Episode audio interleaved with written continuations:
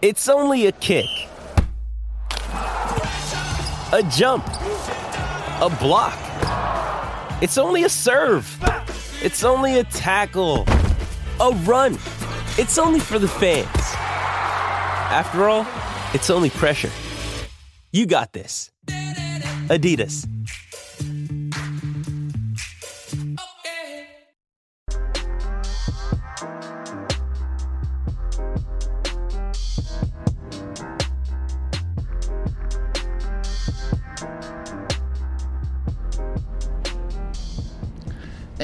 Tell podcast. We are back for the fifth episode, and we have a guest this time. I'm Dexter Henry. Bryan Fonseca over there in the middle. Our first woman to ever join the Ain't Hard Tell podcast. Her name is Princess Streeter. She's the host of the W Podcast, production assistant at ESPN DC Radio. Doing her thing. She's been a fan of Backpack Broadcasting for a while. Uh, this is actually our first time meeting her. Well, you, your second, second. time. Second. My first time. Uh, she's been following stuff I did on Backpack Broadcasting for a while, so I appreciate your support, sister. Yes, support. You've always been uh, supporting us, but now you're here. Yes, I am. And I'm very glad to be here. It's a funny thing. When I first met Bryan, I actually had to reach out to him because I was in New York, of course. Yes. Which just shows y'all don't ever come to DC to see me, but that's cool. Oh, So I to- man, damn, she just put us on blast like that. no, but I was in uh, New York and I was actually at the Connecticut Sun and New York Liberty game. And so, me, I had never been to Madison Square Garden, barely ever been to New York. I'm like, just it's so excited. I'm like, oh my God, I'm at Madison Square Garden. Oh my God. I'm just here on Media Row. So I'm just looking, I'm like, okay, so who's at the media table? And I'm like, I see a familiar name. I see Bryan Fonseca. And I think it was um, for the Brooklyn, what do you write for? It was yeah, Brooklyn uh, BQE Media. Right. So I'm sitting here, I'm so excited. I'm like, oh my gosh. This Nobody's ever going to be excited to see him that again like that. Ever. Nobody. Because I'm like, oh my gosh, it's a familiar face. I face. just like, rolled this guy my from eyes. Instagram. and then he never showed up. So Damn. And she she reached out to me. I did. And she was like, "Yo. I thought you were gonna be at the game," and I was like, "Oh nah, but are you gonna be at Big Three on Sunday?" Yeah. And then connected there. So it all it yeah. all worked out, and you Yeah. still were you still were able to see. So Yeah. for the people that don't know, as I said, you are the host of W Podcast, which is a podcast that focuses on the WNBA. Uh, yourself and your co-host, who I actually have never met uh, either, but we have also been connected through other people. Um, How'd that come about? How's that going with the W podcast? Obviously, podcasting is the thing that we like. We're here, we're doing it. Um, how is that in talking about the WNBA, which maybe doesn't get the respect that it deserves as one of the major sports in this country? yeah, I love women's basketball. And so when I met um, Lo, her name is Laureen Iraq, goes by Lo. It's her stage name, as I love to call it. Shout out to Lo. Um, yes, I mean the sweetest girl ever. She's of course a New York native as well, um, and we make it work. Like we don't have a full setup like y'all. That's why I was telling Brian. I was like, yo, y'all setup is like amazing because for us, we do it basically like through Skype. Like I'm in DC, she's in New York. Wow. And so um, just kind of putting that together, trying to make it sound like we're in the same room. We don't. We didn't want it to sound telephonic. So we had to like get a lot of equipment, an audio board, and all that fun stuff. But yeah, the whole process of how it began is we just met um, and we instantly started talking women's basketball. She has a very popular website that covers the WNBA. Um, Beyond the W, exclusively, right? Yeah. BeyondTheW.com. Yes. Shout out to that. Has so many great things planned Yes. in their future. So I'm so proud of her for that. And I was like, when I met her, I was like, Beyond the W is a great outlet. At the time, I was living in North Carolina, which is where I'm from, and she was like, wait. Like they know about Beyond the W in North Carolina. I'm like, girl, anything women's basketball, I'm on top of it. So when I finally got to meet her, we just began like cultivating all these ideas, and I was like, it would be great to just have a podcast that's all exclusive women's basketball. Um, and of course, we kicked off with the WBA season this year. We started at the very beginning with the draft, um, which was a very loaded and talented draft class. Um, up until now, you know, we're going to have one of our reflective kind of shows of the season, just to, you know, highlight and celebrate everything that's been going on through the year. But like you, um, like you asked, I think it's very important just to have um, a platform and a place where women's basketball fans can come to because they're out there. I think the really important thing that we focus on is just reaching them. A lot of them um, is is within our demographic. Like, and you think about buying power, and I mean, I think what a lot of the WNBA caters to is children. So, you know, like some of the biggest games is like Camp Day or things Oh, like that. yeah. Yeah, And a it's lot of like, kids out there. They don't have the buying power. They don't, you know, they're not aware of like schedules and things like that. So we're like, let's reach out to the millennials who watch women's basketball, Hmm. the young adults, black, white, um, you know, Hispanic, Latino, Latina, you know, um, Asian, male, uh, female. In that regard, I think I can use that respect. But in that regard, um, yes. but yeah, I mean, just across the board, we're just trying to reach out to people in our age group, and I think we've done a pretty successful job at that. We've had, we've only had one guest. I don't know what's taking us so long. We love to hear ourselves talk, I guess, but we only Yeah, had you, one you guest. had, you had Ra- Rosgold uh, Onwude from uh, sideline reporter from the Warriors, who does a great job, and for TNT. Now, yep. Now she's working for I think NBA TV and TNT Yep. and Turner, so that's amazing for her. And she was like one of our high-profile guests. And of course, we had, um, you know, so many good hits just from that interview alone. And then we have so many great, you know, um, WNBA players and personnel, and even we're even going to try to reach down to women's college basketball and coaches and and players um, just to reach out to and talk to. So, yes, everybody, if y'all are listening, y'all love women's basketball, or just basketball fans in general. Y'all love to see just good basketball because it is really good basketball. Yeah, as a basketball fan, I've always said the WNBA is good basketball. I just love good basketball. I'm a basketball junkie, so I Yeah. watch anything. I know that doesn't always translate with men uh, the same way, where they're like, man, I'm not watching the WNBA. They can't dunk. They can't do this. Um, all of which I think is ridiculous. But I think the thing you said, Princess, I'm going to let Bryan get to you, is that you know the audience you're trying to reach, you're reaching them, and you're, you're doing a great job, the two of you, um, and also inspiring young women who are looking at people to do things in sports journalism and talk. So I commend you for that. Keep doing, keep Aw, doing what you're thank doing, sister. Keep doing what you're you doing. go. Bryan, go ahead, There give me my go. props. Go ahead.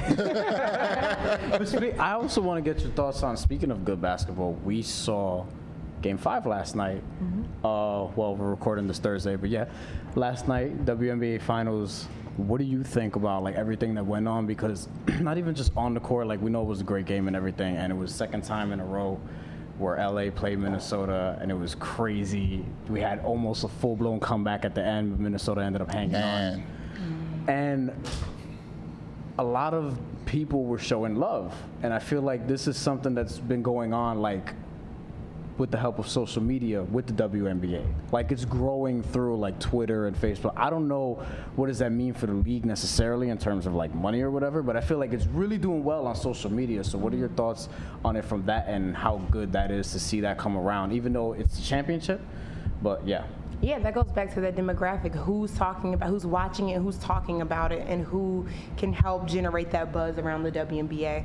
My only wish is that, you know, we would talk more about the WNBA during All Star weekend, the draft, you know, high profile games during the regular season more so than just the playoffs. Or, like you mentioned, one of the greatest, you know, rivalries that they've had in the league between the Minnesota Lynx and Los Angeles Sparks, which is deservingly getting the attention that it does. And I think part of that is because it's broadcast on ABC, ESPN, while a lot of regular season games are, you know, broadcast on uh, smaller networks like, you know, for Liberty, Madison Square Garden Network. You know, people like from my hometown in North Carolina can't see that. We can't access that. So I think, um, you know, just a lot of availability, accessibility, which is, you know, not um, my job to do. That's not. I would be getting paid higher if I was solving those problems. But no, I'm just saying like it's exactly how it's growing and progressing. And I'm just like, for me and Lo's position as host of the W podcast is just to take advantage of that and just be like, look, this is the league and the avenue that we love. We love women's basketball. We love women performing at a very high level. 'Cause Like mm-hmm. you said, it it allows you to reach back when you think about the young girls who, you know, have these examples growing up. Like for me, if I ever meet Lisa Leslie, I'm going to cry. Like, I mean, I'm going, I, I can hmm. imagine it because I feel it coming, like, just like in the way that I'm putting myself out there and I've been meeting so many WNBA legends. I'm like, when I lock eyes with Lisa Leslie, I'm going to have an emotional rush just because when I was seven, eight years old and I saw her dunk for the first time in a game. I remember you that, Know, yeah. and I'm just like, I've seen it with men because I have two older brothers, my Yeah. dad, my grandfather all taught me about basketball. But when you see a woman doing it, a woman that looks like you, a woman who created a brand, developed the league, spearheaded it, it's like it's a different experience. Do, do, I- it's a good thing you bring up with Lisa Leslie. Do people forget how much of an impact she not only had on WNBA, but when you look at women's sports as a whole and what she did for the WNBA as a woman that created her brand, uh, could dunk, super athletic, very beautiful. All those things together and she used that. Do people forget about how great Lisa Leslie was? I think so, and I think even with Rebecca Lobo and Sheryl Swoopes, those were the first three. Yeah.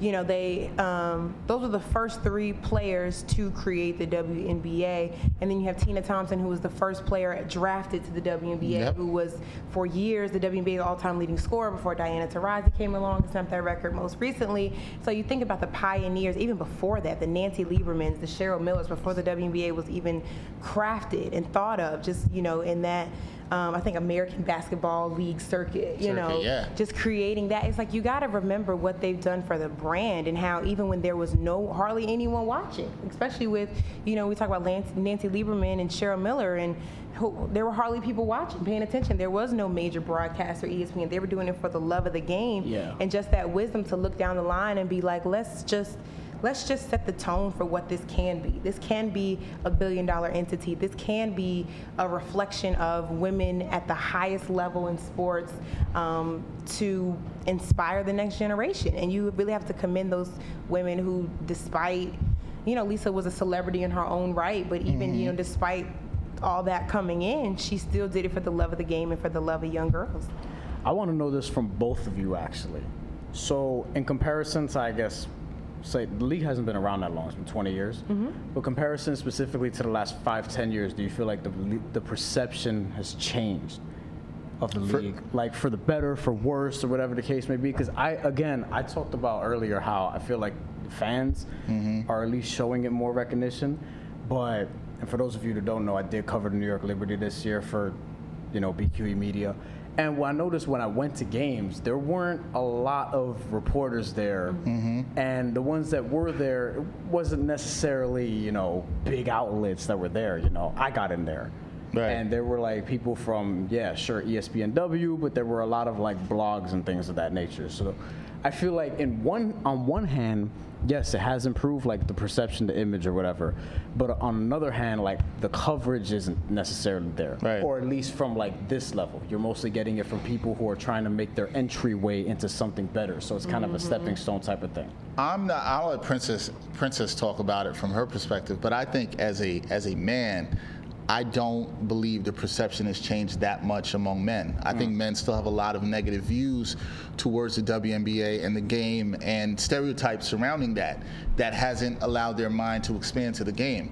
Um, so that, you know, as I said before, there's still a lot of uh, people who are like, "Yo, I'm not, I'm not watching women's basketball. They don't think it's good basketball." I think people who really know basketball, who really love the sport, uh, men and women, those people are watching the games because they know. You look at Cole, Kobe's a huge fan of the game. You see Magic Johnson, they know it's, it's high level. These are the best women in the world, and yeah. so why would I have not? You, have you seen Maya Moore's Wikipedia? Yeah. have you seen yeah. all these accolades that she has? She's she's one of the best American athletes right now, and, and that doesn't get talked about. But that's, that's another said. issue that always happens with women, kind of getting pushed to the back burner there. So I think yeah. women are supporting uh, the sport. You look at that, you see it from the games. Mm-hmm. Um, you see a, a, huge presence from the LGBTQ community um, at the games. They've been uh, heavily supporting, um, but I still think a lot has to go far with men supporting. So I think when men really support it, it's going to help it a lot. Um, is that a win or is that an if? I say when, because I, I I'm going to believe in the positive and change. I think there are people like right. there are people like myself who are saying, "Hey, I'm watching this." I, my daughter was, you know, on my lap while I'm watching the game five right. the other night. I'm having her, so I'm trying to make her see that. Just because I love basketball, and she needs to see positive images of women excelling athletically at the highest level. So I'm always for that. But I think as as more men open their mind and change their thinking towards things, which we will touch on later, mm. Um, mm. that I think can happen. But Princess, you tell me what you think the perception is. Uh, as Bryan asked, you know, in the NBA, is it changing? Do you think it's actually progressing? Well, you made a good point when you brought up your daughter, having her in your lap to watch that, because um, I feel like that's when a lot of guys' mind change, minds change when they have a daughter, and when they're ba- when they're passionate about basketball, they have a daughter. Then they rec- then they recognize, okay, let's give her a positive role model to look at. You know, let's have her let, let me let me show her that her highest dreams of being a basketball player are attainable. So now let me turn on the WNBA. Um, and so I think with a lot of guys, like he also mentioned on social media, when the Elena Delle Donne and Lonzo Ball rift happened, um, basically like a Twitter battle, a lot of it was go back to the kitchen. You know, I hope how you gonna wish, Yeah. you know, bad on a kid A lot of when people are nobody also- watches your game, stuff like that. Yeah, a lot of people are also just doing that to be funny. It's trolls. Yeah, it's a lot of trolling and stuff too. But Not that that's with- right either. I'm Yeah, saying, no, like, absolutely not right. Yeah, even with uh, with men, I I don't know. I'm not a man to know if the perception's changing, but at the same time, it's like I I- I'm gonna go with the positive and say hopefully it's a win more than an if. In the near future, that guys, even before they have daughters, recognize that this is the highest level. This is the greatest. These are the greatest, you know, women playing basketball in the world. When you you look at Maya Moore's resume, and then let's go to the Olympics. Every mm. single they have not lost a game in Crazy. Like six Olympics. They have not lost a game. And the men this past year was struggling, losing to Argentina, like Yeah. these little crazy teams and stuff like that. But we still tune in, like you still for the stardom and the and the and the you know fanfare of seeing all these superstars together. But when you look at the the talent, like the raw talent, they were beating people. They were breaking their own. Diana Diana Taurasi broke the record for the most threes in one game. The next game, she broke that. She broke that record that had Yeah. never been accomplished since like 30 years prior. She did that the next game. Something, something crazy like that. And it's like when you really look at the talent and exactly how hard these women work, what all they achieve, and how they just dominate over anyone else in the entire world, you really just got to think about it. Like, I don't, I don't think. Tune That, in. I don't think. That, yeah, Yeah. I don't think they get enough credit for their domination. Or money. More money, Should that too. Well, that more. too. You know, and that's that's a whole that's nother- a whole nother issue. That just the disparity is for what they do is so great. Real quick before we go to break, I I obviously we're talking a lot of uh, WNBA, but NBA preseason is coming up. Really quick, what are you excited about with this NBA season coming up? Oh my gosh, it's so different. The rosters are completely different from last year. And so I'm just excited to see how everyone's going to gel. I mean, you got OKC, you got their big three going on, you got everything, everybody who's coming in and out of Cleveland. Derrick Rose is there now, Dwyane Wade is there now. Boston, Kyrie Irving's trying to stand on his own, but Gordon Hayward is trying to get his respect and kind of take over as, as his own team. Who else is looking all kinds of different? Um, Everybody, the East looks worse than it's ever been. The East Brooklyn. worse than it's ever been. Um, Denver, they had a really good. They beat the uh, Warriors in preseason. Paul Millsap was the greatest player on the floor. I mean, it was just like Preseason. yeah, preseason. But Yeah. I mean, it's still like exciting. I'm like, okay, you know, Houston. I mean, you got Houston. You're trying to see who's going to come. It's basically like who's going to come second behind the Warriors. Do you have a finals prediction? Finals prediction. early. It's way So too what? early, especially with all this is going on. I know it's too early. It's February is too early to make that prediction too. But yeah, I mean, we can go ahead if you want I to. think I'm gonna do my. I think I'm gonna do my conference finals prediction. All right, let's hear it. Golden State. that was a hard one. I just side eyed. Nobody saw that. Right. Nobody saw. I just side eyed the heck out of him. Golden State and OKC.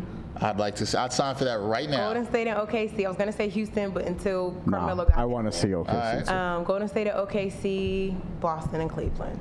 I'm, I'm, I'm probably Okay, with, okay, I'm wait, wait, no, we're not done. Then from there, what Oh. happens? No, that's the that's my fi- that's the Come finals on. prediction. She said she's not Then- willing to go beyond. want me to get the plus minus. How many games? Like, you doing too Okay, much. the okay, I didn't say that. Right, he I did was too much. How many no, but here's the did they win thing: if you can get to the conference finals, you can you can go a step No, further and get to the finals. commit to that right now. I don't want to. Why are you stressing Yeah. me? You know what? You know what? Let's Yeah. go to break. Yeah, we're, so we're, we're gonna go, go to we're break. gonna go to break. When we come back, we're gonna talk to Princess about uh, somebody who had a major fail in the NFL, Mr. Cam Newton, uh, disrespecting women. We we don't stand for that here on the Ain't Hard to Tell podcast. We'll come back. We'll talk a little bit about that and what's going with that. Stay tuned on the Ain't Hard to Tell podcast.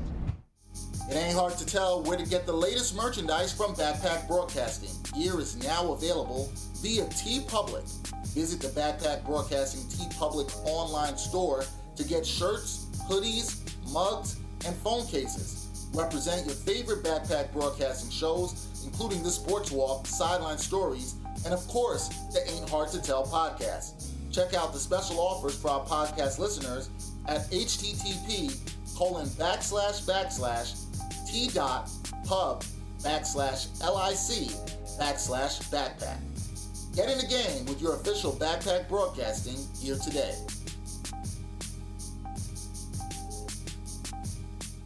What's up, listeners? You know sometimes how it can be hard just to get from point A to point B. Now, when I have to get anywhere and I don't want to deal with the hassle of public transportation, it ain't hard to tell how I get around. I always make sure to use the best car service app in the game. I'm talking about Lyft. Lyft offers rides in minutes. All you have to do is download the Lyft app, request a ride, and you will be on your way quickly. Lyft is all about happy riders and happy drivers. Take a ride with them, and you'll see why 9 out of 10 rides end up with a 5 star rating. Lyft always has amazing offers for new customers, and I'm here to tell our listeners about a great offer today. Lyft is currently offering free ride credit to Ain't Hard to Tell listeners. If you are new to Lyft, then you are eligible, and getting your credit is easy. All you have to do is download the app and use the promo code AHTTPOD to unlock your free credit today. Ain't hard to tell who has the best car app service, so use the code today and ride out loud with Lyft. All right, welcome back to the Ain't Hard to Tell podcast. Dexter Henry, Bryan Fonseca here with Princess Streeter of the W Podcast and ESPN production assistant for DC and the radio. Mm-hmm. And uh, Princess, I know your week has been good. My week has been good, but it has not been a great week for Cam Newton, uh, quarterback of the Carolina Panthers. From your, are you a Carolina Panthers fan? You're from North Carolina. Are you a Carolina Panthers fan? No. Oh. I don't. Like, I don't like, watch the NFL to be honest, and I actually have not had a great week, and I'll tell you why. I got a great welcome to New York. Uh oh yes. I got a great welcome to New York um, by having my car impounded. I'd only been here for ah. five hours, and I came out of a meeting yesterday, and I walked down, and there was this big old white like paper across my windshield, and I'm like. Jesus, what is this? And NYPD was in a truck on the passenger side of my car, like blocking me from getting out apparently I had gotten the ticket at 4:17 p.m. Mm. and they give you two hours before they tow your car. I walked outside at 6:13. Like they were on the way. Damn. I had four minutes to get all my ducks in a row, so I couldn't do it. So I just had to wait it out. And at like one o'clock this morning, I finally got my car free, and it is now in a parking deck, safe and sound. Safe and sound, all, yeah. all because you just didn't see the signage of it. You, it what was the situation not being a commercial? Okay, it's wow. something like commercial. But the thing is, is that the signs a, in New York are crazy. But the thing is that there was a parking period. meter to the side, right beside my car. There was a parking meter, so I'm like, oh, I'm good. Like I'm, I got the meter running. Like I'm fine. And then I come out to a boot. Yeah embarrassment. People are just some with y'all New Yorkers. Y'all are so no. annoying. There were people. No, I'm not. no, I'm not objecting to that. When you, oh. I've got my car booted before. When you get your car booted, there's a crowd. People like they put this, they put the, the thing on your car, and people have to look like they don't know what the sticker is. They're looking by like, what happened to the car? Are we gonna do? Here's my annoyance, and I'm a born and raised New Yorker. Why are you looking at me if you're not gonna help me? Exactly. Are you gonna help me? Does that benefit you at all? It was a crowd of like six or seven people watching us like dispute with the NYPD. You know, I'm trying to do my little southern smooth talking, like, hey, if I slide you a, a hundred real quick, can we just make all this go away? And He's looking like, nah, it's already been processed, boo. They coming. So it was like, um, and it was like, I'm just trying to talk to NYPD, try to figure out exactly what's happening, where I gotta go next. There is a crowd of people watching me, and I'm. Just And you know like, what they're saying? They're like this, like yo, yo, yo. yo or, or just making these faces like. I can't. Well, I, I can't imagine. I can't imagine because I don't drive yet, but that has happened to me multiple times in Grand Theft Auto. Yo, you did not here. just link that to Grand Theft Auto. What's Get out of here. You did not bring it back. All right, so Princess this is, money, weak. This is money. Princess got, money in that Princess game too. Got her car back. I got right? it back. She it's did not lose her car. However, Cameron Newton, quarterback of the Panthers, he lost an endorsement, and that was yeah. with Dannon. Nice. See how we, we tied it all back I in. like how you did that. Yeah, yeah, yeah. We, t- we tied it all back in. Now, for those of you who might not be in the know or don't know what happened, uh, Cam Newton was at a press conference on Wednesday in which a reporter from uh, Jourdan Rodrigue from uh, I forget what outlet she's from, but she was at the press conference which Cam Newton was talking Might about. Might have been Charlotte Observer. I think it was the Charlotte Observer, Observer, actually, to be exact. And she asked Mr. Newton a question about the physicality of route running by his receivers. However, uh, Cam started laughing when she asked the question and said, "quote I think it's funny to hear a female talk about routes. It's funny." and then he made a couple of faces which were condescending. That's the key. And the faces and that the he was faces And, and actual so, laughter. Like, and actual laughter. Yeah. Now, before I get into it, and Bryan talks about it, Princess, you are a woman uh, journalist in, in the sports journalism field. Uh, I'm pretty sure you would not like to be referred to as a female. And for those of you out there who's thinking, what's the big deal with that?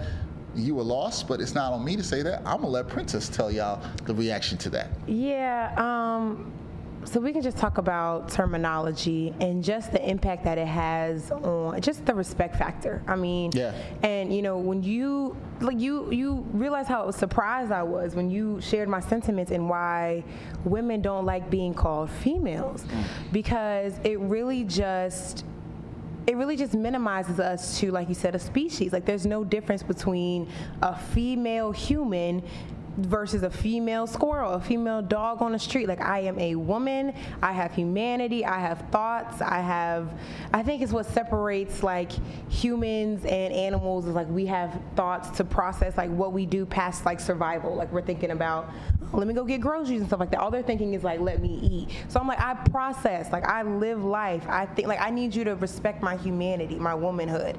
And I, feel like I feel like a piece of that is what's missing, you know? And when guys are like, yeah, those females over there, those female sports reporters who I, like you're sitting in. I've been in the press box all day. I'm here at mm-hmm. your press conference. They they open the floor for questions, and you think I'm not going to ask you about routes? You and Kelvin Benjamin, like you know what I'm saying, like running routes, and I'm just like. It's, you, we still got a long way. We've still got a long way to go when it comes to the respect of women on so in so many industries. It, it's not just sports. It's the tech Yep. industry. It's business. It's finance.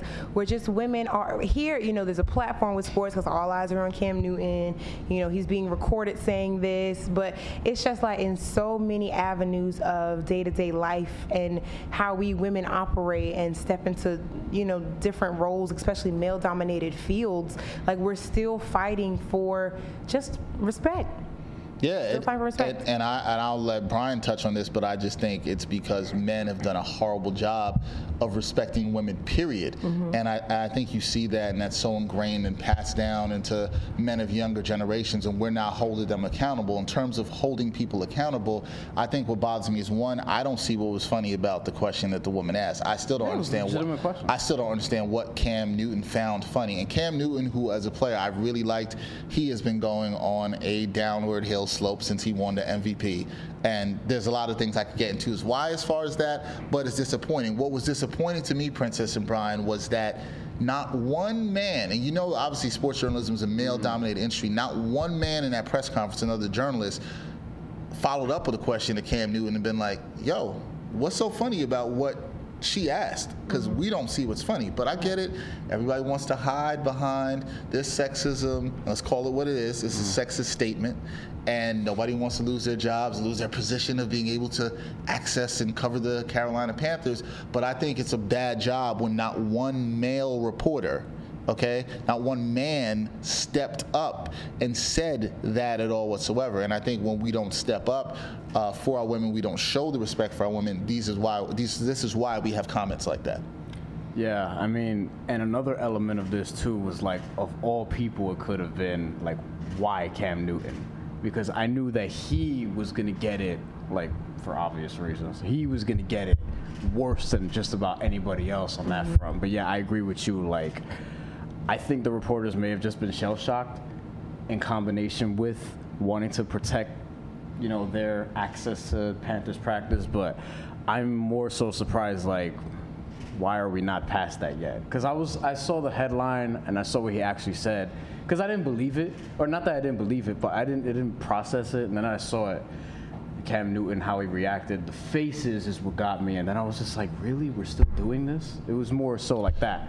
However, uh, not to kind of like poo-poo that, but there's also another element to this we learned about today, just a few hours ago. So Dexter, if you want to introduce that. Yeah, I'll introduce that. So the journalist Jourdan Rodrigue uh, now is, you know, everybody does their digging and everybody's looking for receipts, right, on Twitter. So everybody's looking, Princess, and they they've dug up the fact that she had some racist tweets uh, from a couple years ago in which she laughed at her father making racist jokes on a trip and also used the N word a couple of Yeah, times. Now, exactly like what I see being problematic here is I saw some people on Twitter saying, oh, well, this woman's not a good person because she had some racist tweets and sort of kind of justifying what Cam Newton says. And what I would say is, to ask Princess is what is your reaction to that? Those people who are trying to justify what Cam Newton did because of this woman's previous racist tweets. It's completely unjustifiable. Like it's it's two separate things. Um,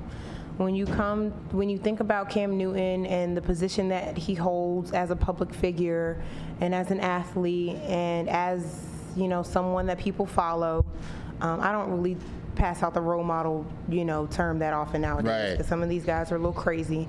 Um, but yeah, it's definitely unjustifiable. What Cam Newton said and the manner that he said it was just, it was really disgusting. It's like, bro, this is not the 1950s where you're surprised. You shouldn't be surprised to see a woman in the locker room.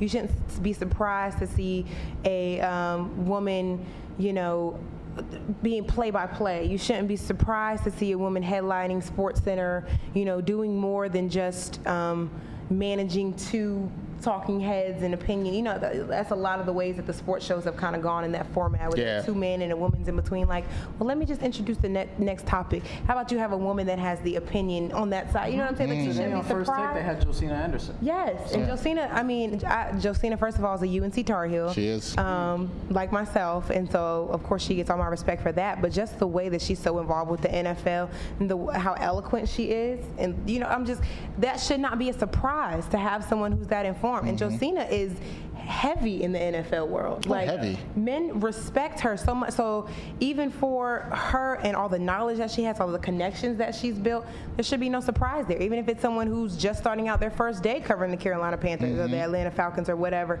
still should be no surprise. It's it's just. Cam just uh, he he's a he just got a lot of growing up to do still, and I mean being in the public, you know, you your rookie contract is up. You got this big old whopping. You, he's grown. He's almost 30. You got He's- this big old whopping contract. It's like Cam, we thought you would learn by now, but Uh, It's, it's my problem with this is obviously like both wrong, but that's my thing here is that they're both wrong and people just don't want to accept that. Oh yeah, yeah. Going back to Jourdan, I forgot about the, the racist tweet. Yeah, she wrong for that. I don't care if it was 5, 10, 12 years ago. I mean, Right. you dropping the N word and you're not an African American and you're using it in a, in a derogatory context And she is didn't delete completely it. wrong. And she didn't didn't delete delete it. it. Like I mean- now, and now it's way too late. But it's Yeah. just like She probably has, but Yeah, yeah, that doesn't that doesn't absolve. And I don't think any of us are saying that. That doesn't absolve No, Cam Newton of both the sexism. Of, both of them are, Are wrong, yes. He's wrong for sexism, Being and sexism, she's she's wrong, wrong for, for racism. racism. And it can be that. My issue is that people just want to take sides, Yeah. just for the sake of taking sides. This is where I just get off. and that's I like that's corny. If you I and that. I'm gonna call people out. If you're if you're black and even if you are a Cam Newton fan and you know that he messed up, you can't. You know that women are an oppressed group. You can't support sexism mm-hmm. and justify it and then be like oh man i'm against racism. As an oppressed group of people as black people you can't put down women. You can't put down other groups that are oppressed and then expect people to be cool with that. That's mm-hmm. not cool. Now one of the things i think you brought a princess that's very interesting you talked about hey this is in the 50s you shouldn't be surprised to see a woman broadcasting. You shouldn't be surprised to see a woman sitting here and talking with two guys actually giving opinions and not being a moderator which you're right we see too much of on tv you've been in locker rooms you've been in the in, in the space you've been around uh, sports for a while and sometimes you hear crazy things and you get crazy questions as a woman journalist and we were talking about this before we came on. What are some of the things you've heard experienced and do you feel like we're progressing in that manner? Like are men actually being more accepting of women being around sports journalism? I think it kind of depends on if you're cute or not. Seriously, for men, um, because they're always going to give you a side eye, and it, all, it also depends on what role you're in. If you're in that very opinionated role, they're going to be like, "Well, she doesn't really know her stuff. She's just a talking head. She's just throwing her opinion out there. She could have looked up the stats five minutes beforehand. I've heard someone say that. Damn. Talking about Jemele Hill on the six. Her and Michael got into like a like a like a debate about I forgot what it was, but so I was just like, all right. Um, then it also depends on if you're cute or not. Like you know, uh, it just does. A lot of this is very, you know, very appearance based, um, but just me myself and my own experience. When I was in college, um, I was covering a UNC and Duke game, a men's basketball game, and so the you know placement in the a lot of arenas, if it's full on you know press row, they'll move you up a little bit higher, um, kind of out the way, still see the game, still in the atmosphere no big deal.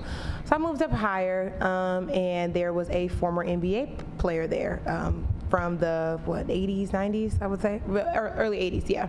Um, and so i was like wow you know it's such a pleasure to meet you. You're a legend in this you know in this game and just everything that you know and this is what i'm trying to do this and the third. I'm like 19 at the time. Mm-hmm. and he's like uh, yeah so did you know that about me? You know i was you know saying things that i had known about him. He's like yeah did you know that about me before you watched the documentary? It's a very popular documentary that came out about him probably like six months prior. And i was like yeah, I did actually. And I told him another nugget about himself, which he thought was a little bit more. You were surprised? Yeah, he was more surprised. He thought that was, and I think the way I said it was very matter of fact, like, bro, don't try to play me. Yeah. And so I think with that, he was more like, okay, all right, cool. Like, you passed my test, you passed my my trivia. You know what I'm saying? You, and I think. Do you think that same test or that same attitude is given towards a man who's also in sports journalism at the same age as you, do you feel like he's getting that same directive question? Absolutely him? not. I don't think I don't think ageism was a factor there. I think it was more so just sexism. Like for women, they think that I think a lot of them think we're in the locker rooms just to look at the guys. They think we're on TV just to be TV personalities. Like they don't really, you know, get the concept of women being women sitting down, being able to dissect football, even going past broadcasting. Let's talk about coaching. Mm. Let's talk about ownership. Let's talk about you know being general managers and making the decisions and having hands in the processes of a billion dollar NFL team. People still don't people still think that's very odd. Like you think about Jen Welter, who was coaching for the Arizona Cardinals, yes. Becky Hammon, who's you know being an assistant to the Spurs. She won the um they won the summer league two years ago yep. with her as the head, head coach. coach. Yeah, and I'm just like, with all the success that we still make, people are still just very skeptical of women being in those roles when it comes to sports. I forgot the show, but I saw like in response to the Cam Newton thing, they had a like a football show, mm-hmm. and it was all women like hosting, mm-hmm. producing, mm-hmm. and things like that. So I, I love that. That was pretty cool too. Like, I love that ESPN has the trifecta, which had yep. um, oh, um yeah. yeah, they had them up there before what's her name left, and it was just like that was a big piece. I mean, it was three three Caucasian women. You know, you still got some. You still can add some mixing up some diversity in there, but it's still women talking about sports, interviewing men. You know, hosting like a, a segment right here to just have mm-hmm. the dialogue about the sport or whatever mm-hmm. the topic is. And I think that's so important. You know, just to show that we are leading in in that right. Speaking of getting back to Cam Newton real quick, do we care about Dannon ending their sponsorship with him? Uh, after in the aftermath of this because I just saw that Shannon Sharpe had a theory that Cam Newton he says that they wanted out after he did the touchdown and then put his fists in the air, as opposed to like in response to the sexist comments. I mean, that could be true, but we'll, we're never probably going to know the story in that. The bottom line is, Dannon has a right to not want to align themselves with any kind of sexist comments. I don't. I personally don't blame him.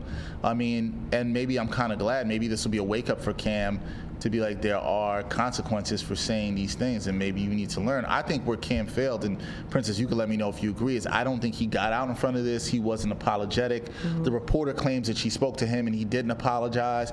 He should have put out a statement, not the Carolina Panthers. He should have came out. Said anything? I haven't heard him say anything. I don't, I don't think, so. to this point we've heard anything. Maybe that happens by the time this is released, but we haven't heard anything. And I think that's very telling, right? You're not willing to come and meet uh, a woman journalist and really level with her and understand. Even if you don't understand, yeah. like he might not fully understand why he should not use the word female when it comes to describing women, but somebody needs to educate him on that soon. And as y'all said it before, he's just he's too grown now. All right, he he's is grown. grown. And like you, you mentioned this earlier, it's very important for men to tell other men that yeah. that's not acceptable because yep. we have been telling them for years that we're not comfortable. I've told every man I've come across, it's like, yo, y'all female, uh, stop right there. Y'all, mm-hmm. especially not the B word, like yeah, that's just the conversation is completely over at that point. But it's like y'all, fem- all y'all females do, or females like that, yeah, stuff like that. I'm like, mm, pause. Like I, I'm gonna tell you why I don't like it, but for some reason, doesn't really resonate unless another man is like, look, let's talk about this for a second. A woman just told you she was uncomfortable about this. I'm sure this isn't your first time hearing it. And the, going by example. And I feel like in a lot of times in conversation between guys, like a lot of things you might say, especially with women. I mean, conversation in general, you get really comfortable. You don't really think about everything that you're saying. You That's just true, it just can kind of roll off the tongue. And Right. so it's more like just being conscious of that and thinking like, okay, so what I'm saying now to my homeboy in our private talks is really going to affect him when he goes out in public and speaks a certain type of way. It also Yeah. doesn't help that a lot of us are stupid. Well, this, well, I'm not going to put myself there because I consider myself pretty smart. There's a lot of stupid people. One thing I'm before we go to break that I want to ask you because you touched upon uh, opportunities for women beside just in broadcasting. You talked about coaching and management and Mm. things of that nature. And I think for things to change in anything in diversity, there has to be people in positions of power that can actually say, hey, we need to put women here. We need more Latinos here in journalism. We need more black people in journalism, more Asian people here, et cetera, et cetera. Uh, I was listening to a radio show. Uh, I believe I was Mike Francesa actually. I was listening to him earlier summer, and I heard Why? this.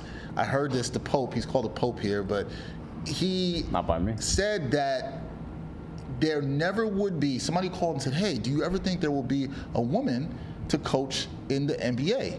And he was like, "Ah, no, are you crazy? It'll never happen." And you brought up Becky Hammon, uh, who is you know coached the summer league team, is assistant on the Spurs, very highly regarded in the, in the NBA. I think definitely could coach. I say. Mike Francesa is, is tripping for that kind of reaction. What do you say to that? And do you think we could see a woman coach? I think the NBA be first because they're just the most progressive league. But do, could you see a woman coaching in the WNBA in the near future? I honestly think that when Gregg Popovich retires in the next, I'll say about five or six more years that he has, he is if he has any say in the matter, he's going to point directly to Becky Hammon.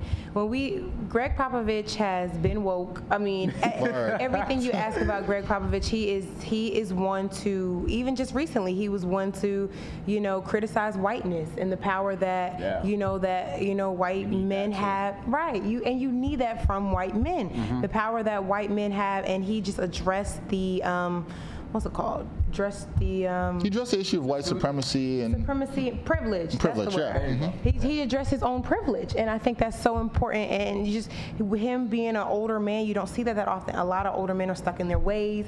The way they were raised is the way that they're gonna stay. You know, things like that. He's one that's a progressive thinker. I think going beyond the league, just him himself and the power that he has, the resume that he has, the you know the team that he's built over time.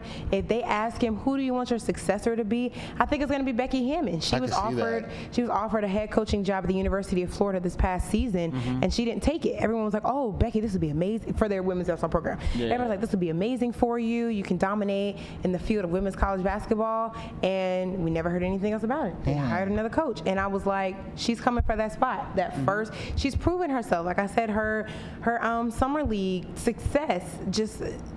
Being a very calculated player, everything Gregg Popovich says about her is that she's very intelligent. Mm-hmm. She knows basketball, she knows plays, she knows spacing, she knows placement, she knows the how NBA players move versus college players. You know how you got to kind of let them have their you know, they're grown men. You got to let them, they're going to have some pushback. Things like she, he says she understands that. And I'm like, when you have all that together and the support of a Hall of Fame coach behind you, it's inevitable. And I think she's going to be, I don't see anybody else coming close to her. I think Nancy Lieberman is like a consultant for the Sacramento Kings, Kings. yeah. but I don't think she's actually in a official coaching position. So for someone to just kind of move up off the, move from assistant to head, I definitely say Becky. Yeah, and you're right because you and you just touched on this. She's in the right system. Like Yeah. all the places you can be to kind of break down that barrier. San Antonio is a place, and they've kind of demonstrated why they're very progressive in that aspect. And that's if another team doesn't, you know, snatch Doesn't her up snatch her first. up first. Right, Yeah, right. look, it's good.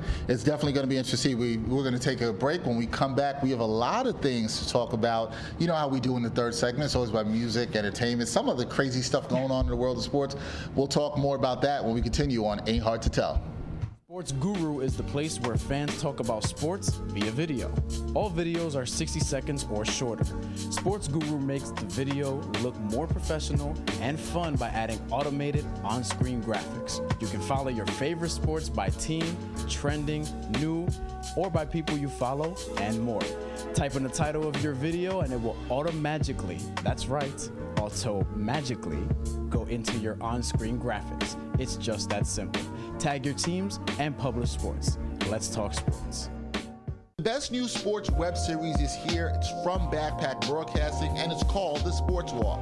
The Sports Walk is a series where diverse sports fans take a walk and share their views at the intersection of sports and society.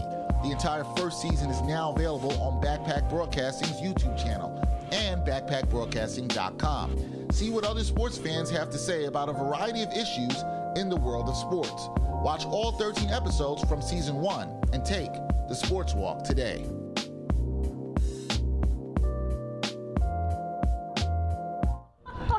All right, Brian is laughing before we even get back. And we're laughing in this continuation of the Ain't Hard to Tell podcast as we're joined by Princess Streeter of the W podcast. Great podcast. You guys have to check that out. Uh, really great podcast talking about the WNBA, everything going on in sports. Ladies, support that. Men, more importantly, really support that. That's what I'm talking um, about. We really need that. But you know, we, we got some serious topics. We talked a little bit about Cameron Newton and his ridiculousness. But there's always this crazy stuff going on in the world of sports, guys. Always somebody once a week does something that you're just like, what's going on? Once All a right? Yeah, maybe multiple times a week, probably, right? We just called it at the right time. Well, I'm going to be, com- be completely honest here. I am not the biggest hockey guy here. I'm not the biggest hockey person. But uh, former NHL forward Jerry Hudler brought new meaning to the term sky high. He was on a plane and we requested cocaine. yes. He wanted to get high.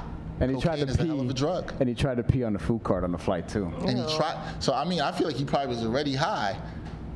I, when you hear things like this, Princess, in the world of sports, and somebody is trying to get high on a plane, higher than they're already high, what? What do you? I don't even know what to say. I don't know if there's anything to say to this. Other First than of all, crazy. Hold on. showed up high. There was no trying to get high. if Do, you do you care to have some more details to this? Before throw some in there. Okay.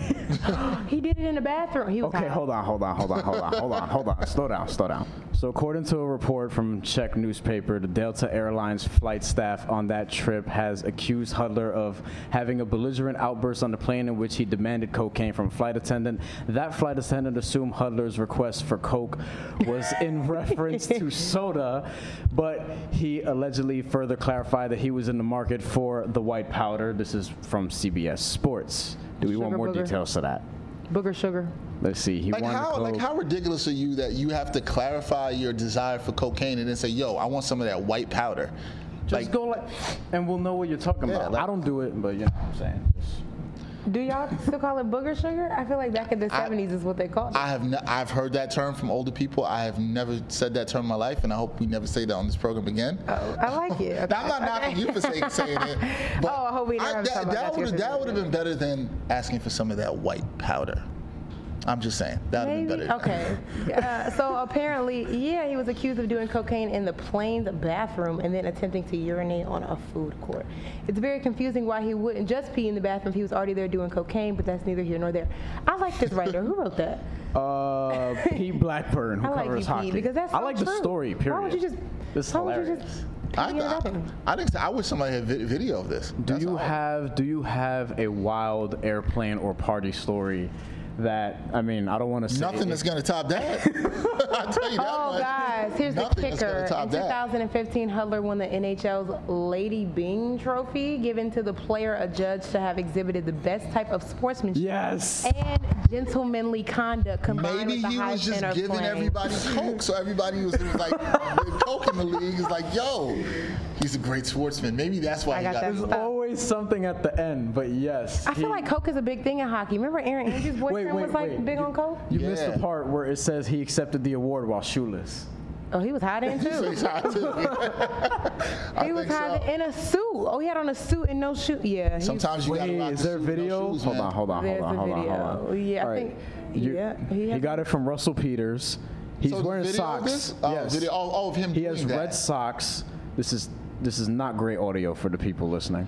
Well, I mean, yeah, well, no, because nobody can see it, but you can go check this video out yourself. um, if- if CBSSports.com. want he accepts the award. He has a full two or three Three-piece piece suit suit. on. I want to say three just because it'd be funnier if it's a three piece suit.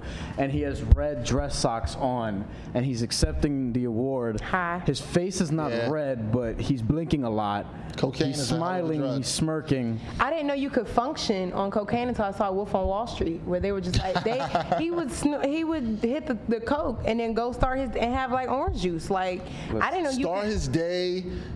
Not show up to his meetings. meetings all on the time, but he was he was powering through. Uh, We are not by any means promoting. yeah, use no, no, no, no, no, no. I, I just didn't I know. want to be clear. That's how that could work. I thought like you you you do cocaine, you got to sit down for a while and Yeah, like I don't know. I wouldn't know. I It wouldn't know was the effects of my body. And we are not Me saying that you should do what you saw in Wolf of Wall Street. He was very successful, but then you saw a Not part where he, he couldn't drive his car, and that's all. If you didn't see the movie, you wouldn't know. Oh, and he was so up. Yeah, Yeah, he- I've Yeah. never even smoked weed. He definitely, he, he definitely, he definitely, he definitely was. So kids, we're not saying to do drugs at all. Word. What's what, whatsoever. All right, next topic. Let's Yeah, yeah, about yeah. drugs. We, we, got, we, got, we got to move off of that. Yeah. We're, we're, we haven't explained ourselves too much. We're backtracking. one of the other things we saw we saw this week that kind of got into a, a, a issue, if you want to say, of cultural appropriation was uh, Jeremy Lin. He's been he's rocking the, the dreads. He's got some With the dreads year. fade. With the fade. That's with cold. the fade on the side. So Jeremy Lin has got Princess. You're shaking your head. Uh, Jeremy Lin, for people who don't know, uh, is Asian American basketball player. Uh, had his Lin? Sanity run with the New York Knicks. Now plays for the Brooklyn Nets, uh, one of their starting guards, and he's rocking the dreads. Kenyon Martin, former Net uh, great, if you want to say, he's not feeling the dreads. Um, what, what was his quote, Brian? What was Kenyon Martin's quote? He was like, I appreciate, I appreciate said, that I have "Stop trying dreads to and be you black." have. Basically. Yeah, Kenyon Martin said that. Okay, yeah. Kenyon Martin came and said, "Stop trying to be black." There's always obviously an issue. I think sometimes within the black community where it's like somebody tries to take something that's from our culture and do it, and it's cultural appropriation. Is this a case of that? Is this problematic, Princess? Are you with Kenyon Martin on this? And what are your thoughts on Jeremy Lin rocking the dreads? It should be noted that Kenyon Martin also has Chinese tattoos on his uh, forearm or arm. That Yes. was Jeremy Lin's. Yeah, that was. Even though Jeremy Lin is not Chinese, let's No, also be clear about that from too. Taiwan. Taiwan. Yeah. Yes. Oh, that got interesting because I didn't know that. um, so basically, uh, I'm not with it. I'm not with. I think uh, certain hairstyles that were created by from Af- not even African Americans from African roots. Um, I think those are should be left exclusively to African American people, people of the African diaspora, I'll say. And there's always that rebuttal, like, well, y'all put in white people hair in y'all head and y'all dye y'all hair blonde and stuff. My reasoning for that is because the, most of the styles that I'm talking about, braids, locks, um, had cornrows certain before. style. I would pay for pictures of that. High school. Ew. I had an afro, Ew, I I, bet it was, an I bet they weren't straight. Were they straight or were they crooked? Uh, Oh, she coming at your neck right now, like They had to be crooked. crooked. they were. s- Nah, I think there was. I mean, the straight. Who was- part. who was I'm not doing talking about your the style, I'm talking about the parts. my my older sister. Oh. Okay, so we're gonna get off topic, but who cares? Uh, No, we're coming back to Jeremy Lin. Oh, we're coming back. And we will have pictures of this later for people watching the video. We are going to s- s- I have to somehow find, get I have, pictures. I have to find pictures. I was 16. I started growing out my hair.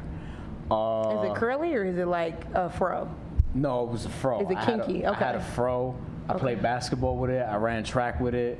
Uh, yeah. I just cannot picture him like that. I can't either, but there's I was- pictures. This is my junior year of high school, right? So I had the afro. I wanted to get it braided. Got the cornrows three different times during basketball season too. Had a do rag. Had to Yeah. keep it right. You know what I'm saying? And um, yeah, so I used to rock with that. I grew out my hair for 366 days, and then I finally cut it. In the summer, it was like June. Yeah, from May 31st, 2010 to June 1st, 2011. And yeah, then I got back to like whatever this is. Yeah, Actually, whatever. no, no, no. I had a high top fade for a while. Or maybe people were like, whatever. Wow, you hell were was going on here. experimenting. All right. Yeah. Well, yeah, but, uh, yeah. So he, so he, uh, as a as a Puerto Rican man, he had the cornrows. But we're talking about Jeremy Lin as an Asian American man rocking Right. the dreads. Just to get back to your point. You were saying that you feel that some of these styles Uh, should be for people of the diaspora. Right, because a lot of them have been. No, there are no pictures on my Instagram. a lot of them have been de- when they are worn on African Americans, they have been deemed unkempt, Yes. dirty, unprofessional. Um, basically, those are kind of like the three points that you kind of get to with it. Then you get to a lot. That's a lot of why the Kardashians got, got flack, or these Mm-hmm. high, um, like catalog magazines catch flack because it's like, oh, so when you want to wear, or Katy Perry, when you want to wear purple braids, you know. And. Now take that from us. One, it's not, it's cool, and second of all, it's marketable. Like you make Mm. millions off of that. Zendaya, who's half African American, um, Yep. she was she apparently someone said she smelled like mar- she smokes marijuana, and it's just like there's so many. It's the narrative of it. It's like, and then I think black people just kind of look cuter with locks and and braids. There, there's actually more layers to this, and I know because Yeah, I, like- definitely. I like researched this and I wrote about it for Nets Daily. And basically, Jeremy Lin said in his piece for the Players Tribune, which he was talking about the hair, like he wanted to know, like, is he offending anybody? He wanted to know from people like that, and he talked about it with his teammates, Ronnie Hollis Jefferson, Caris Ronnie LeVert. don't count. Ka- Damn. See what he be wearing? Like, Damn. Caris LeVert suggested what type of braids should he get. Ronnie Hollis Jefferson was like, "I'll grow out my dreads with you." D'Angelo Russell, he Ah, asked for his. see, it's- that's this is more- not like a that's more- solidarity That's more that thing. unity stuff. This is not I a feel about solid. like, oh yeah, let's grow these because braids you're together. because you, an Asian American man, are growing your dreads out. I'm with you. I got your back. Nah, no, but bro. nah. Yeah, but And he's not even growing them out. Those are the Fetty Wap extension dreads. I know he had that crazy mohawk, but it don't lock up like that. Yeah, but he, he I We're will say this. that. I will not that I'm defending. 'cause I don't I don't give a damn about whatever. But he's just saying like We do. Like Tell him two times. yeah, but he's just saying like. Basically, like he's approaching this, and he wrote to people like, "Yeah, let me know if I'm offending anybody, whatever." Like I didn't seems see like- that, 'cause I he sure would've wrote like- back. Yeah, But it's here's the all thing- here in the players. Here's He the- seems like the kind of dude like if he's being offensive, then he'll be like, "All right, I'll go back to wearing like whatever." Okay, but here's the thing, and I want Princess, you let me know if you were thinking about this too. Okay. In all his, and I, I Pablo Torre, I think, also wrote a piece on this too. In all his uh, research, if you want to say, and going and talking to some black players in the league, his teammates, should he do this? Not one of them was like, "Nah, son, you might want you you might want to ch- you might want to chill on that." Mm-hmm. Like the best response he got was from Rondae Hollis Jefferson, who I'd like to talk to about this. You were like, "Oh, let's do this in unity together." Like, now look, I mean, I, I don't know, and I, Princess, I'm going to go back to another thing. You were talking about how sometimes the rebuttal will be from people who are like, oh, well, like, well, black people, you've had to straighten your hair, you've had to do these things for your hair, and historically, we know that with the hair, straightening it was, was to conform to standards of white beauty, right? And if you didn't do that, you weren't going to get hired, you weren't going to get a job here because your hair was too kinky, nappy, uh, un- unkept, as you said before. Um, is that a, is is that an excuse for people that are coming back with this rebuttal? Like like what's your response to that? Definitely not. There's still so many layers that you have to peel back about slavery, about Jim Crow, about white supremacy. You know, when it comes to because if you go back to our roots, especially like I was saying this earlier to you guys, I was like, it's a lot tougher when it comes to cultural appropriation when it comes to black women. Yeah. African women, their hair it can mean signs of like, you know, affluence Yep. or power or like, it just mean it can mean so many different things. We pass that to our, our culture now, like I said, throughout the diaspora on so many different continents. And even when we don't think about it, like even sometimes with women, we could be tore up on the inside, but as long as our hair looks fly, we're gonna go out and conquer the day. It's something just about hair and that just connectivity to our spirits that just runs very deep. And so when throughout years past slavery and you have the minstrel shows that depict us in all types of different mm-hmm. ways or just crazy stereotypes throughout history that have made us and what we have naturally seem un, unbeau- like, ugly, just not Yeah. beautiful. Now for it to just come right back around, make a full circle, and not even, and it's not even that us we're reclaiming it and getting the marketing and value for it, or we're getting we're getting the praise for it. It's a different culture that it gets it after hundreds of years of being slapped down for what we naturally have. Another culture gets to take that on, and all of a sudden it's beautiful, it's trendy, it's worth millions. Like that's insulting, and that's where culture. That's why you know black women are just so we're just so bothered by cultural appropriate. Everybody's like, everybody, it's just a hairstyle. It doesn't matter. Anybody can wear braid. You know, it's more than just a hairstyle. One thing I'll say there, with you saying all that, and I completely agree with you. I think you're 100% right. I am also not surprised that the brothers here, the black men, do not see that, Mm-hmm. Yeah. and they're just like, oh yeah, we're gonna grow our dreads together in unity. Exactly. Yo, uh, Ronnie Hollis Jefferson, I like you, but nah. Nah. Nah, bro. We, we ain't linking arms and linking dreads. Nah.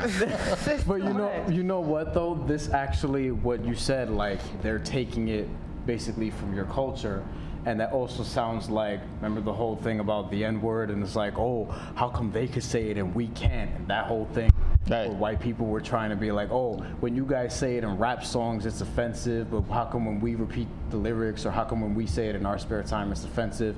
And it's just a matter of people not getting what, not even what it means, but just not understanding culture. Mm-hmm. Yeah, and, And- and- sometimes some things in culture is not for you, and I'm okay with saying that. I'm Yeah. fine with that. Yeah, that's and fine. The culture My- ain't for everybody. I'm not trying It's to take something from somebody else's culture. It's, It's not. not. what I'm here for. And let's Right. be and let's be also let's be real. Let's be real about like what culture is because we know like if people are talking about culture, they're obviously talking about black culture. And if white people are talking about it, they're usually talking about taking things from black culture because they're not talking about their own. They're never talking about Right. that, just about ever. So there's also that. There's also another wrinkle to this Jeremy Lin thing for what it's worth, where he talked about like he had he had conversations with let's see, Rondae D'Lo, Caris LeVert, somebody who's an African American on the Nets staff named Savannah Hart. Talked about the process, how he was really unsure about getting dreads because he was worried about appropriating uh, black culture. She said if it wasn't his attention, she said that if it was intention to be dismissive of another culture, Jeremy says, then it may be an opportunity to learn about that culture. To that, you say what? No. Wearing no. I like that simple answer. She was like, nah. No, changing your hairstyle does not teach you anything. I mean, it can it can give people the insight of what all we go through to you know grow our hair, maintain our hair. Like a lot of people don't know. How long do you think? So if I got braids in my hair, how long do you think that could take to do? Oh, I it takes hours, doesn't it? How Yeah. many? How long do you think it's I taking? mean, I've, I've, I've literally watched it, so I know. so from what my friends have told me when they've got their hair done, uh, usually it takes like an entire afternoon, just about. Like, like More. Four, Eleven six hours. hours. Eleven hours. hours. I've seen 10, 11, 12 hours. I've seen it. I've seen six, eight, four, six, eight. Yeah, Yeah, eleven hours. Like, is that basically an entire afternoon. So, but even Jeremy Lin, like you don't, you don't know that, like, and that doesn't. You putting fake dreads in your hair does not teach you that or everything that I just said about our cultural roots, how important it is to us about spirituality in hair and and freedom and and all that kind of. All that kind of essence of being a woman, or all that essence of being black. Like you don't learn any of that just by changing your hairstyle. So would because that a lot of people Go don't. go ahead. Yeah, a lot of people don't seek to learn that. They're just like, ooh, that's such a cool hairstyle. I love that. I wish my hair could do that. Oh, it can in some regard? Yeah. Okay, I'm going to do it. It's not even about figuring out the history or, or the people that it affects. So with that being said, are you surprised at the lack of pushback from the people he worked with? I think they're corny for that. Like, I just, uh, I, I, it's corny. Like, it's like, y'all have black mamas. I know y'all have black sisters. I know y'all have mm-hmm. black cousins. And even then, you are black. Mm-hmm. So even if you haven't done enough research to learn more about yourself and where you come from, I think that makes you very corny. And that in itself is ignorance. And I feel like if you don't, if you tell a guy who's not of your culture who wants to appropriate, if you're like, hey, bro, go for it. Nobody's really gonna care. You've always rocked crazy styles. You rock the man bun and a mohawk and a, you know, this is just another another phase for you. That's the problem. When they take our hairstyles and use it as just a phase or just a little bit of attention grabbing, mm-hmm. that's the problem. But when you like, that's cool. It's just a phase. It's no big deal. You'll have another style in another two weeks. I'm not. You're part of the problem. You're corny. Yeah, I agree, and I'm not surprised. Again, I'm not surprised at black men dropping the ball here. They're the worst team in the NBA. NBA. I'm, I'm not. I know more. I'm not surprised. At, but you know, I mean, Jeremy Lin. I think if he really had talked to maybe a more diverse group of black people among this, he might have got some different perspectives and maybe seen some of the things Princess is saying. And you know what's crazy? The hmm. the I think the woman Savannah that he worked with his colleague or whatever works with the staff. I think that conversation that he had with her was a lot farther than what the guys told him. They were like, okay, whatever, I'll grow my dreads out with you. But even Savannah was like, well, maybe it'll give you a chance to learn. From that, he should have took another conversation with another black woman and said, okay, the black women are giving me the information here and something to actually process. Agreed. Let me build upon that. You know what I'm saying? Like Yep. the guys are just gonna co-sign. They don't care. Hair to them is like they get a haircut every two weeks. For us, it's a lot more upkeep. It's a lot more. It's a lot more rooted in divinity and who we are and things like that. That. So he should have took that conversation that he had with that first black woman Mm. and prompted another one. I agree, especially and the good point she makes is black hair care for women is different than for men, especially also uh, black women who are rocking their hair in their natural state as opposed to women who are adding chemicals, other things like that. If I if I think about who I think Jeremy Lin talked to, I do believe that sister's a natural uh, hair rocking sister. I think I know who it is, and she is a natural hair rocking sister. I don't know too many others that work with the Nets. Mm-hmm. So, not sure they would have gave the same perspective, but Yeah. that is that is what it's what it's worth. We didn't get to some other stuff we wanted to talk to, but we're out of time on the Ain't Hard to Tell podcast. We want to thank Princess, the first woman to ever be on the Ain't Hard to Tell podcast. That's right, guys. Thanks, We do not call women females. That's not the thing. don't do Cam Newton. Don't be like Cam Newton this week or anything beyond and tell your young men, especially not to use that. You're going to show a lot of respect to the first woman here on this podcast. She is one of the co-hosts of the W podcast, which you can find on iTunes, on SoundCloud. You can follow Princess uh, with the great work she does. She's also in DC doing her thing. Um, and we hope to have you back again. Yes. You going to come back? Be back. Yes. Everybody's cool. You guys are cool. Production team is cool. I love what you guys are doing. Like, Thank you. I love it. I'm so big on people just taking their own avenues. Like, and I can definitely see you guys going so far. I'm so proud of you guys. Like, I'm I'm a big backpack broadcasting supporter even before I knew who you guys were. I'm just Thank you. That's always look at him smile from ear to ear. I got you I have a wild guys. he was he I was got you guys. He was he was really and you know what's funny? I will say before we wrap up, we every episode we always have to find found a way to talk about his favorite rapper, Freddie Gibbs. Oh. And until now I hadn't mentioned it, but now I got it in before the end. So No, but you're looking at me but- like, yo, I don't even If know you're who Freddie watching YouTube, though, you can see the sticker. So it doesn't, see, you know what I'm saying? in It's some there. way, in some way, The Black there. Jesus thing did kind of creep me out though. But I, I, ex- I explained it to you. she's still not feeling it. For Like, those of you who- feeling nah, Jeremy I'm Lin's hair. no, because that was a long story. Princess, we don't know when you when you come back. We don't know if Jeremy Lin will still have dreads. Hopefully, Or- hopefully, and hopefully I don't get towed next time I come back to New Uh, we, we don't, we don't want that impounded. either. Or we might take this to DC. This is Yeah. a remote setup. Yeah, we, we, we, we, we might we might have to come. We have to get the whole W podcast team with the Ain't Hard to Tell podcast. Okay, a little crossover. Yeah, I yeah, like yeah, yeah. that. We should, I think I think we should get that done. But uh, another great episode. We want to thank you for being here. We hope the rest of your Thank time you, in New York is good and your car does not get impounded. Uh, special thanks to our entire crew here today. Uh, producer Matthew Feniza, assistant produ- producer Matthew Panico, Brandon Gordon filling in uh, today as director of photography, and we have uh, friend of the program Jeff Armstrong just chilling here today. He just he just comes to watch. He just- He snapped some pictures. He, oh, he did Ah, some pictures too. You know what? Yeah. Respect, He took some I got pictures you. too. I got you. Yo, Prince is looking out. I'm about to leave him out. That's why- Yeah. You can't be leaving people He out acting like, that. you just slacking. You came to work. Yeah, I can't, I can't, I can't put him out. But another great job by the whole crew. We've done a great job uh, through the five episodes, so we definitely want to thank them. Uh, we have more great things coming up on a Ain't Hard to Tell podcast. Uh, for Bryan Fonseca, Princess Streeter, I'm Dexter Henry. Till next time. Thank you.